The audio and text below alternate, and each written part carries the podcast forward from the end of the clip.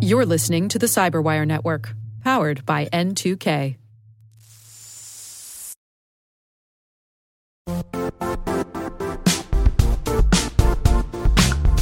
Don't struggle to align your organization's cybersecurity with business risk. Get the only solution that goes beyond reacting to threats with vulnerability and risk monitoring.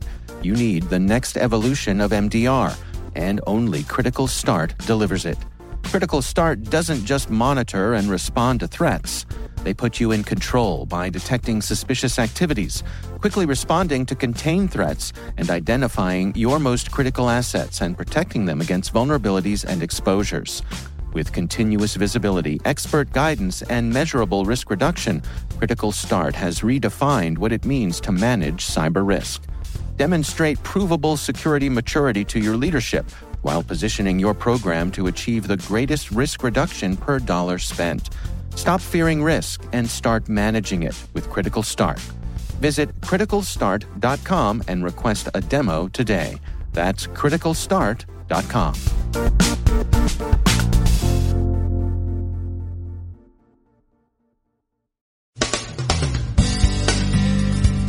Twitter's version of interdicting extremism may have a few jihadist blind spots. Anonymous cells hit Belgium and Cincinnati. Security experts tell power utilities not to expect all grid hacks to be noisy and catastrophic. Attackers are likely to be subtle and quiet. BAE makes plans for a commercial cyber push, and what's at stake in the dispute between Apple and the FBI gets a little bit clearer.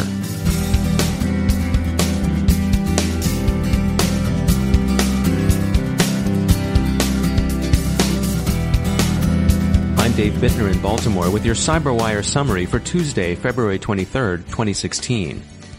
Two Damascus-based jihadist groups have sworn fealty to Abu Muhammad al-Julani, leader of the al-Nusra Front. Al-Nusra is an al-Qaeda affiliate, and thus a rival as opposed to an ally of ISIS. Nonetheless, the fact that al-Nusra has official Twitter accounts should give one pause before clapping Twitter on the back, as the social media company claims it's making significant inroads against extremism. Twitter's in a tough position. It's a business, not the U.S. government, so its relationship with the First Amendment is a lot more nuanced, but it doesn't particularly want to be perceived as a censor. But Twitter's getting a lot of stick in the blogosphere for what many see as tendentious and ill-focused shuttering of accounts that, objectionable on some grounds or not, really have nothing to do with the nominal main enemy. Hacktivists associated with Anonymous hit the Belgian government in a widespread denial of service effort apparently intended to protest the sad suicide of a girl who was cyberbullied. And a North American Anonymous cell releases personal information on some 52 Cincinnati, Ohio police officers and employees. In this case, the cause of action is last week's death of Paul Gaston in a police shooting. We've seen no recent reports of attacks on electrical grids, but the threat continues to worry utilities. Late last week, security experts warned state utility regulators in the U.S. not to expect cyber attacks on their installations to be sudden, splashy, or otherwise obvious. There won't necessarily be obvious catastrophes, they say, and attackers can be expected to remain sly and discreet. Bastille Networks reports a new threat which it's given the snappy name Mousejack. Mousejack is a set of nine vulnerabilities that affect non-Bluetooth wireless keyboards and mice used by PCs, Macs, and Linux machines. Bastille says that devices manufactured by Logitech, Dell, HP, Lenovo, Microsoft, Gigabyte, and Amazon Basics share the vulnerabilities.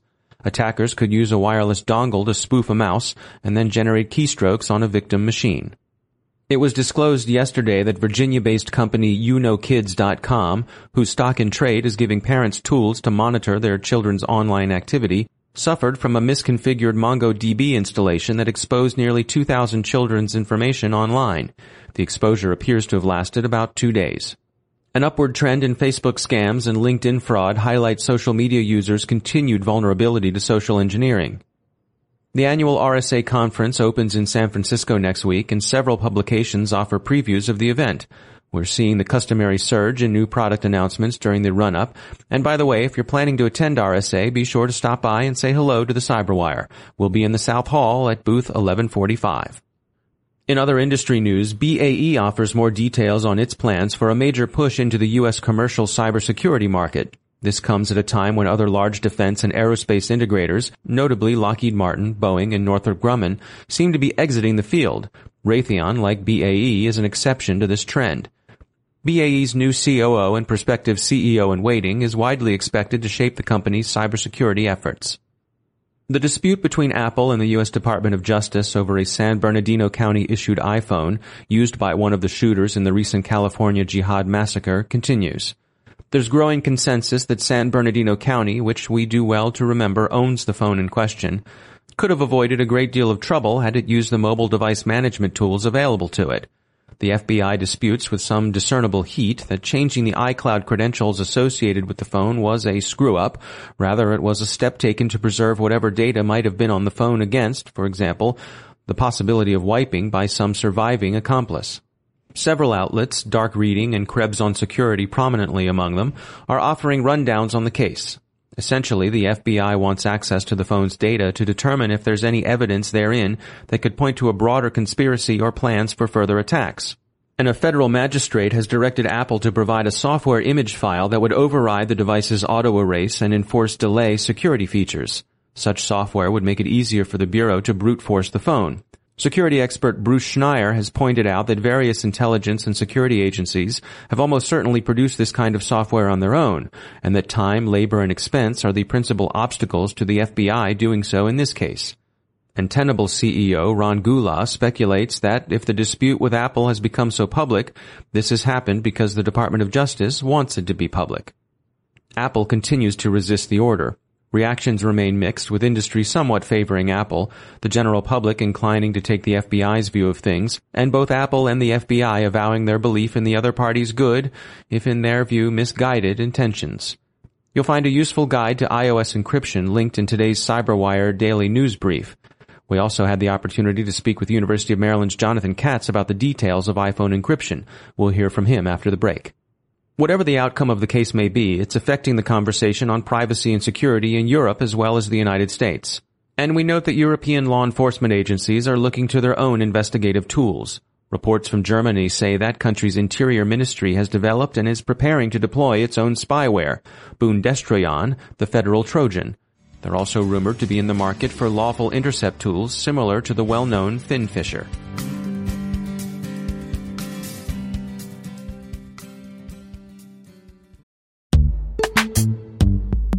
Every day, your IAM tech debt grows. Your multi generational services struggle to work together. Building an identity fabric can fix this. It makes all your identity tooling stronger and allows you to connect any app to any service you want to use with zero coding, zero maintenance, and zero app downtime. Strata's identity orchestration platform separates the identity logic from your applications so you can optimize existing IAM tools and manage them in a single control plane. Now, every vendor, standard, and architecture work together. In short, building your identity fabric means you can secure your non standard apps keep your complex access policies, retire outdated IDPs, and modernize in record time. So build your fabric with Strata Identity and get rid of tech debt for good. Visit strata.io slash cyberwire, share your identity priorities, and receive a pair of AirPods Pro. Offer valid for organizations over 5,000 employees. Connect today at strata.io slash cyberwire.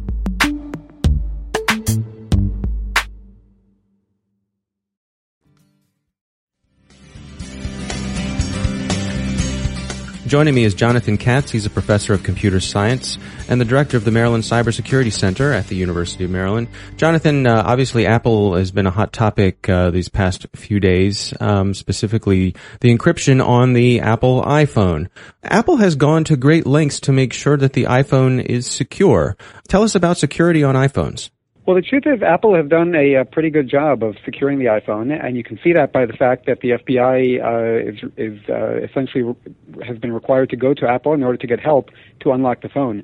Uh, what's interesting about the way that Apple protects the data on the phone is that the data is encrypted now by default, and it's encrypted using a key that's actually stored in hardware and that's inaccessible uh, by any software running on the device. And so the only way to unlock that key and gain access to it is via the passcode on the device. And that's what, what things are coming down to in the current case is that the FBI is asking Apple for help in uh, allowing it to repeatedly guess different passcodes in an attempt to unlock the key and get access to the data. So interestingly, uh, Apple does have access to your data if you back it up on iCloud. Apple retains the keys to iCloud. Why would Apple choose to do that? Well, that's an interesting question, actually, because we've seen that Apple has already provided the FBI with the backed up data from this phone that was present on the iCloud. But unfortunately uh, for the FBI, that data only went up to a certain date, and the FBI is therefore looking to get access to the phone in order to uh, gain access to the data that, that's been collected on that phone from that date going forward. And it's interesting that Apple was willing to give the FBI access to that data that was stored on the cloud, but is putting up such a fight uh, with regard to access of the data on the phone. And uh, what Apple's claiming is that if they provide access to the data on the phone, then they're potentially creating a, a trapdoor or a backdoor that could then enable people to access people's phones uh, worldwide. But we see already that uh, by having the data stored in the cloud and that, that Apple has the key to, uh, that, that backdoor, as it were, is already present for any backed up data. And the FBI is claiming that, that all they're asking for is the access to this particular phone, that they are not trying to set a precedent. Uh, does that sound reasonable to you, or is that disingenuous? Well, I, I, it sounds reasonable. I think you have to separate two issues. I mean, the first issue is about whether the software that Apple creates in response to this request would work only on that phone. And it seems to me that that is uh, feasible, actually, that Apple could create software that would be uh, able to be run only on this phone and would not be a general purpose uh, trapdoor. But nevertheless, I do think that the FBI is looking to set a precedent here, and they're hoping to make it easier the next time around that they request access to data on somebody's phone. So from that point of view, uh, it does make sense that Apple would at least put up a fight here to at least show that they're serious about protecting user privacy. All right, Jonathan Katz, thanks for joining us.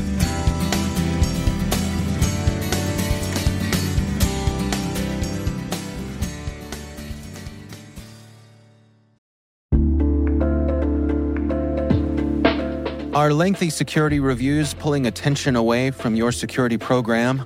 With the largest network of trust centers, Vanta can help you streamline security reviews to win customer trust, save time, and close deals fast. Proactively demonstrate security by showcasing key resources like your SOC 2 or ISO 27001 and provide real time evidence for passing controls. And when a security questionnaire is required, Vanta takes the first pass for you. Visit vanta.com slash cyber to take a self-serve tour. That's vanta.com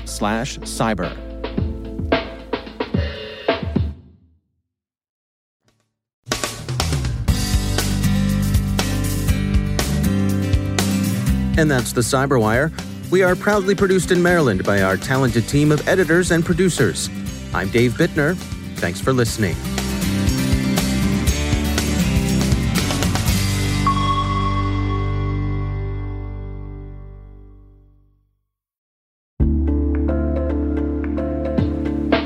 Hi, everybody. It's Maria Varmazis here, your host over at T Minus Space Daily, and sometimes a guest on Hacking Humans, too. We here at N2K Cyberwire work hard to bring you concise, intelligence driven news and commentary, and we'd like to know how we're doing. Please take a few minutes to complete our audience survey and share your feedback to help us continue to grow and meet your needs visit cyberwire.com slash survey. That's cyberwire.com slash survey to get started. Thanks so much for your input as we reach for the stars. It means the universe to us.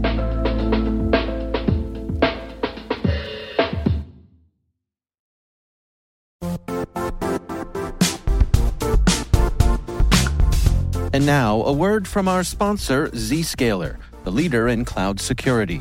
Cyber attackers are using AI in creative ways to compromise users and breach organizations.